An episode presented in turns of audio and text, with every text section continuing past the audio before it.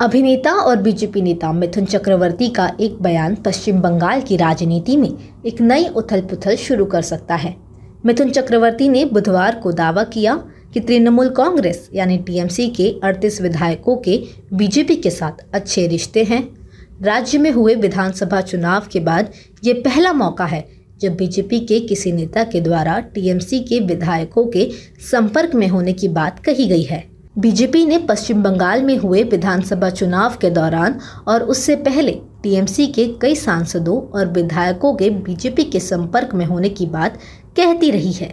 लेकिन ईडी को टीएमसी मंत्री के पास से करोड़ों रुपए मिलने और पाठ चैटर्जी की गिरफ्तारी के बाद मिथुन चक्रवर्ती का यह दावा राज्य में नई तरह की राजनीतिक बहस को शुरू कर सकता है। मिथुन चक्रवर्ती के दावे के बाद टीएमसी के सांसद शांतानु सेन ने प्रतिक्रिया दी है। उन्होंने कहा कि बीजेपी नेता और अभिनेता मिथुन चक्रवर्ती मानसिक रूप से बीमार हैं। शांतानु सेन ने कहा, मैंने सुना था कि मिथुन चक्रवर्ती को कुछ दिनों पहले अस्पताल में भर्ती कराया गया था। मेरा मानना है कि वे मानसिक रूप से बीमार थे, शारीरिक रूप से नहीं। समस्या ये है कि वे राजनीति नहीं जानते। So far I know he was admitted for some physical ailment for a long period of time in any hospital. Personally, I feel as a doctor that he must be having some mental problem as well. That's why he is saying this type of words. While each and every person of the state knows that BJP could win only 77 seats, though they are shouting ki is bar 200 par.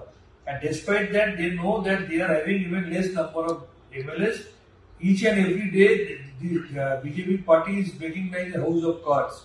And it's well known to everybody that if TMC starts taking all the BJP MLAs, then they will be converted to a microscopic existence. And Mithun Chakraborty, who was made MP by Mamata Banerjee only once in his life, Mithun Chakraborty, I think he, he might be scared of himself or he's, he's scared because of he might be having some problem uh, so far his son is concerned or himself is concerned, that's why he is too much busy praising this Narendra Modi and Amit Shah private limited company.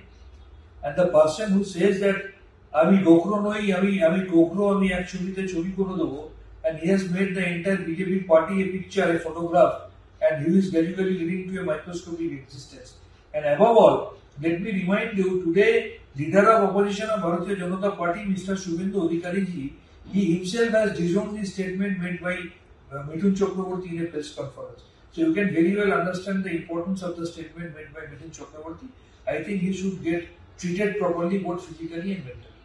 आपको बता दें कल यानी मंगलवार को ममता बनर्जी ने BJP को चेतावनी देते हुए कहा कि महाराष्ट्र इस बार नहीं लड़ पाया है वे कहते हैं कि महाराष्ट्र के बाद यह छत्तीसगढ़ झारखंड और बंगाल होगा यहाँ आने की कोशिश करें आपको बंगाल की खाड़ी को पार करना होगा। मगर मच काट लेंगे तुमको और सुंदरबन में रॉयल बंगाल टाइगर तुम्हें काटेगा। उत्तरी बंगाल में हाथी तुम्हारे ऊपर लुढ़केगा। बैनर्जी का बयान ऐसे समय पर आया है जब मीडिया में यह खबरें आ रही हैं कि गिरफ्तारी के बाद पार्थ चैटर्जी की कॉल का उन्होंने कोई जवाब नहीं दिया। मुख्यमंत्री ने कहा कि वह भ्रष्टाचार या किसी भी गलत काम का समर्थन नहीं करती हैं। बीजेपी गलत है, अगर उसे लगता है कि वह एजेंसियों का उपयोग करके मेरी पार्टी को तोड़ सकती है। सच्चाई बाहर आनी चाहिए, लेकिन एक समय सीमा के भीतर। फ़िलहाल इस खबर के लिए सिर्फ़ इतना ही।